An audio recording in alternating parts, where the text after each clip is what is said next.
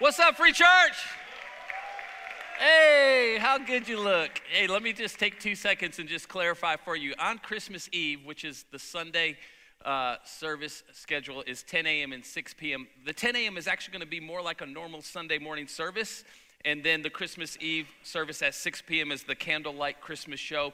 Uh, so you don't want to miss either service. Come to both. Come for Christmas Eve service Sunday morning, and then 6 p.m. Christmas Eve with your family and everybody that's gathering with you for a special Christmas Eve uh, show by candlelight. We'll sing carols together. It's going to be a special, special night.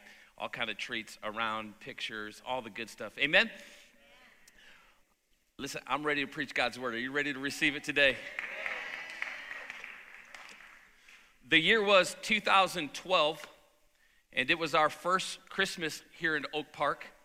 Um, we had uh, moved, it's crazy to think this, uh, but we moved in January of 2012 here from Houston in order to prep and prepare and be ready to launch the church the September 9th of 2012. So we, we thought, man, there was so much happening in our world, and we had Sunday service right after Christmas, and so we knew we couldn't travel and we, we were loading in a service from a trailer every single week at the Lake Theater.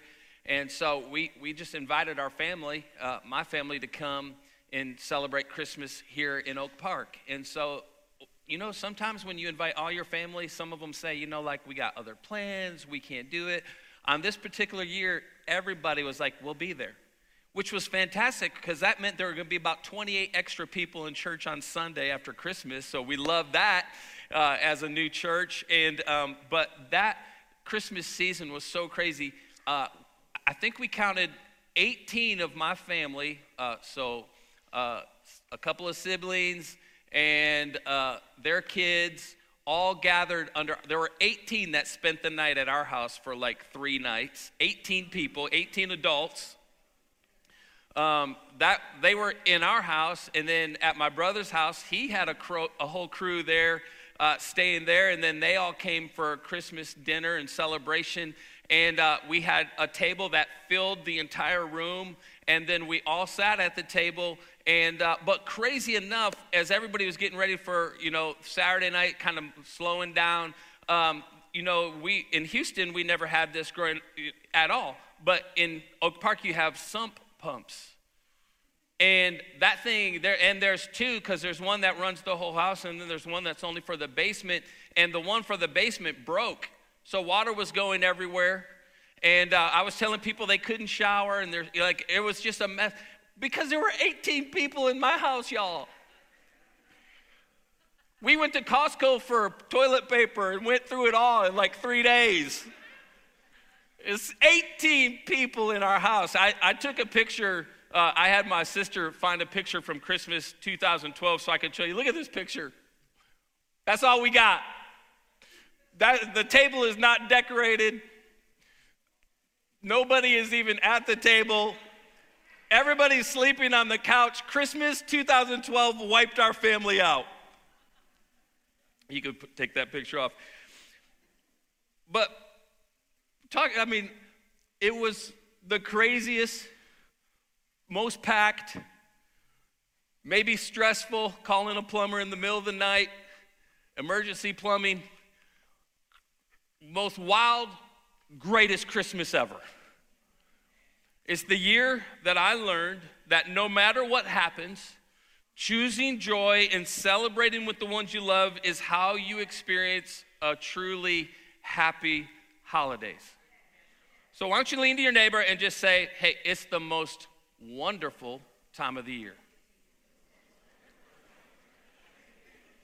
And then lean back to the one you've ignored all services and just say, I look pretty good today, don't I?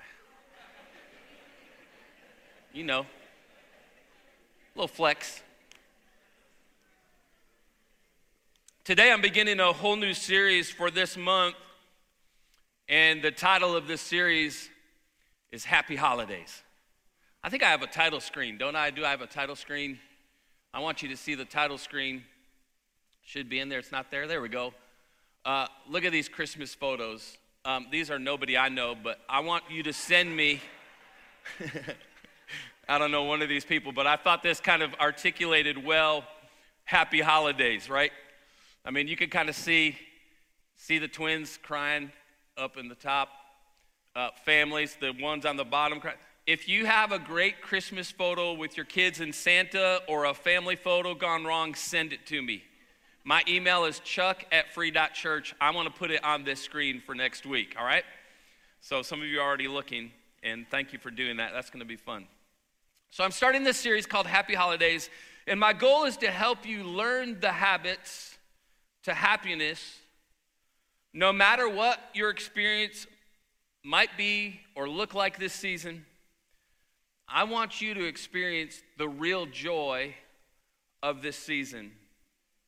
And even though we call it the most wonderful time of the year, a lot of people would probably put a little asterisk to that and say it's the most stressful time of year. Uh, I was doing some study and prep, and I, and I read this, this report. It said 84 people experience increased stress during the holidays. 84% of people experience increased stress. And 45% say they're more stressed than the previous Christmas. Like whatever Christmas was last year, this year is going to be even more stressful. And I, so I was like, what makes people stressed? Why are they stressed? And it, this report kept going, and, and it told, told me that the, the one thing, the number one thing that makes people more stressed than the year before is they have a lack of time and money. Like, it seems like the time gets shorter and the money gets tighter. Amen with me? Um, how about this? They say the, it's the hype of commercialism.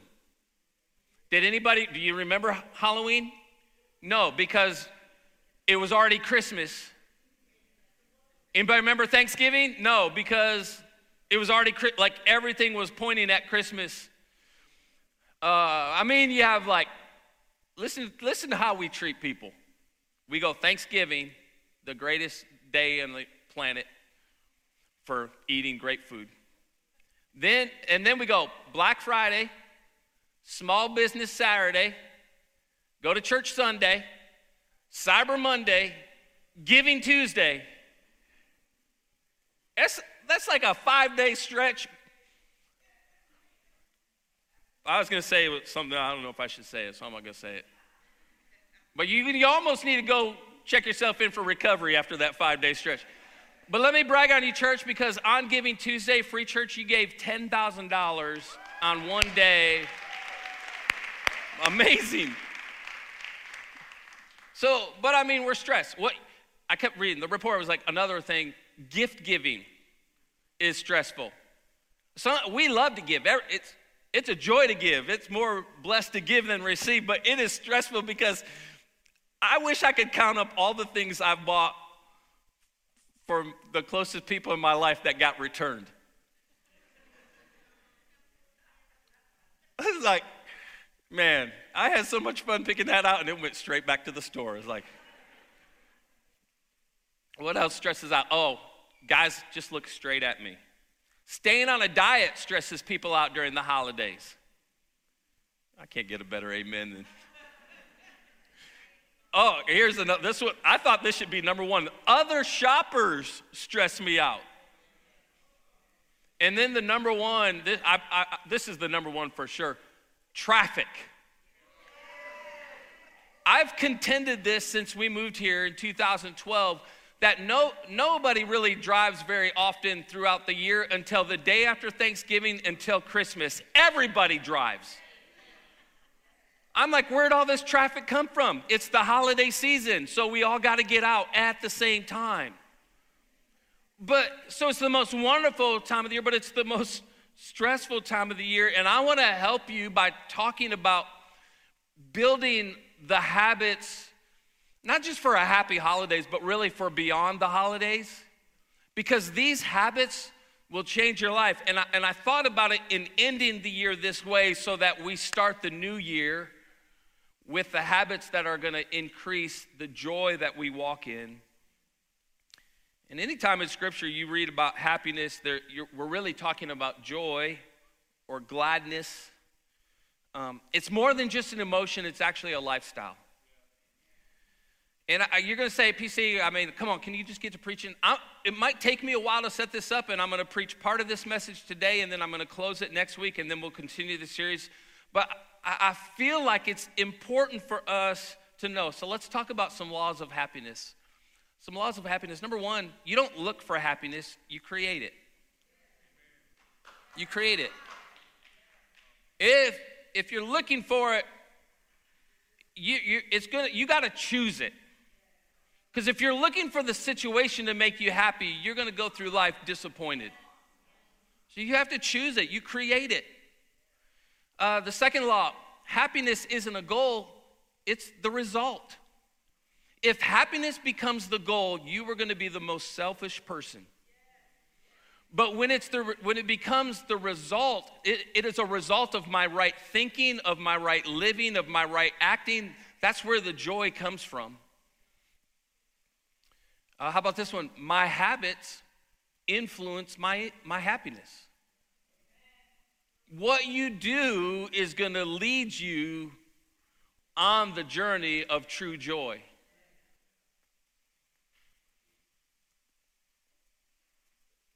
I was, th- I was thinking about, about those habits. Um, how about this? Uh, number four, happiness based on happenings is temporary, while happiness based on habits is long lasting. Uh, you take your kids to Disney because you want to make them happy, and then you see the bill. and going to Disney did not make you so happy. You, that's the only vacation I've heard of that you need a vacation from the vacation. Every other vacation is like, oh, I feel refreshed. Oh, it was such a joy. What'd you do? I went to Disney. How, I walked like 4,000 miles in three days, waited in 5,000 lines for 10,000 hours. You go, you go to a movie because everybody's like, oh, you got to go. This is the best movie you'll ever. You ever have a friend tell you it's the best movie you'll ever see? It's the greatest movie.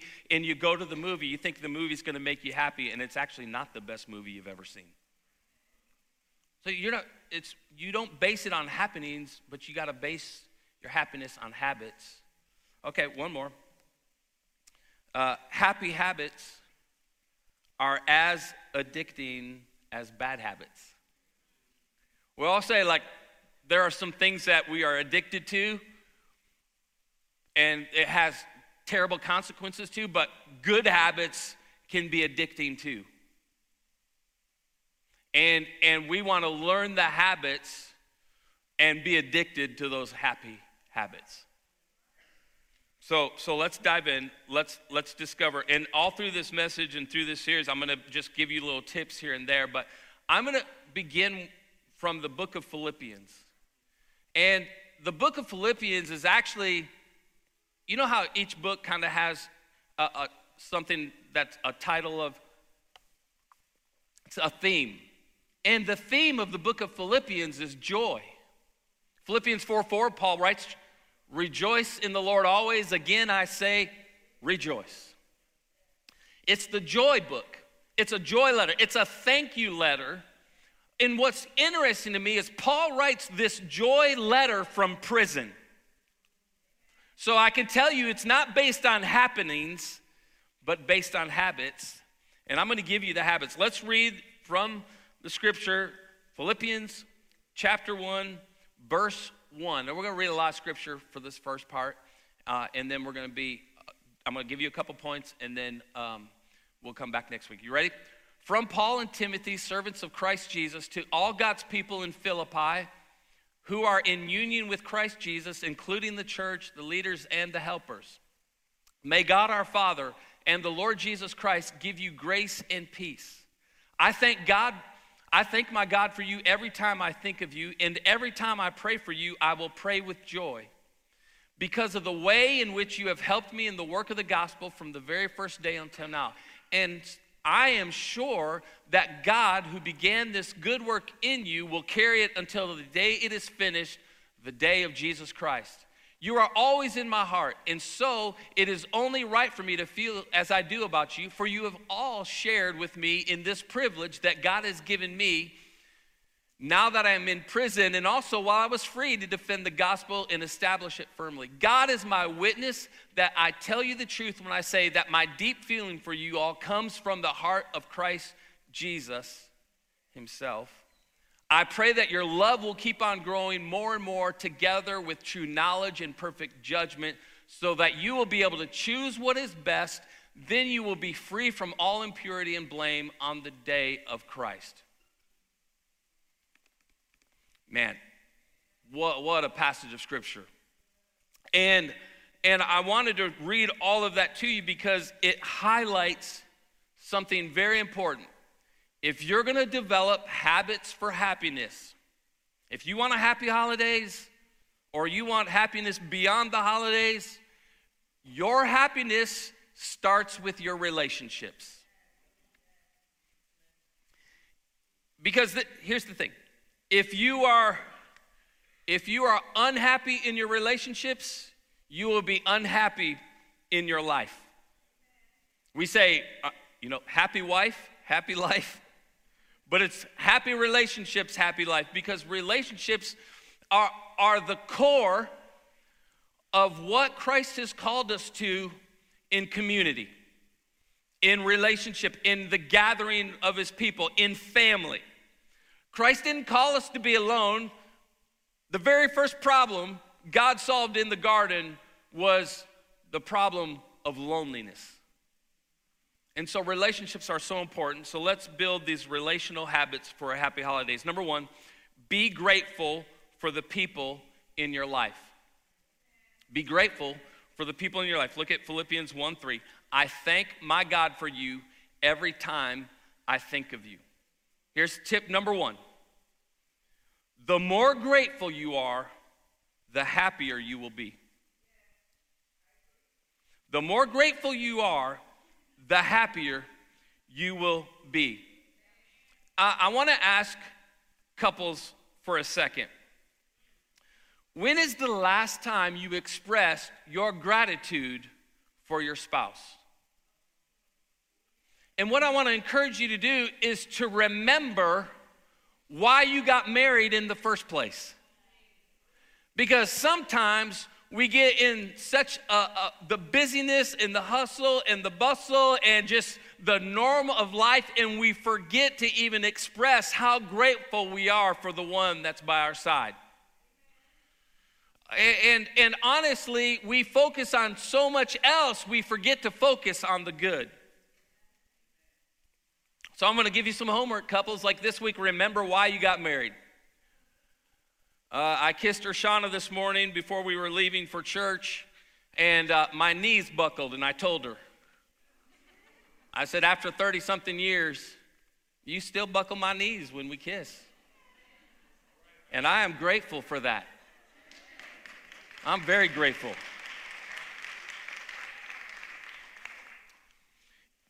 Because here's the it is our nature to be discontented. It's in our nature to be discontented and look for all of the stuff that we don't have while ignoring all the good that we do have. And I'm going to tell. I told a couple this, this uh, early last week when I was counseling for the, for their premarital counseling. Listen, the grass is not greener on the other side of the fence. The grass is greener where it's watered. And we need to be thankful for the people in our life, and we got to express that gratitude to those people. Philippians 1 5, this is what Paul says to him. He says, I, am thankful for you. I, I, I'm thankful for you because of the way in which you have helped me in the work of the gospel from the very first day until now. Paul, Paul must have been reflecting on how the church in Philippi helped him launch and plant churches and how they blessed him in missions and how they blessed him to carry on the work of the gospel. He must have been, ha- he was having a moment of gratitude inside of prison. And so he's thanking, he's sending this thank, thank you letter to them for that. And, and it, it makes me, tip number two, your memory is a choice. You choose, you, memories are a choice. You choose to remember things. Uh, sometimes I'll tell the stories I tell, and uh, after service, Urshana will say, was, was I even there? I'm like, I don't think it was that bad for you to not remember it.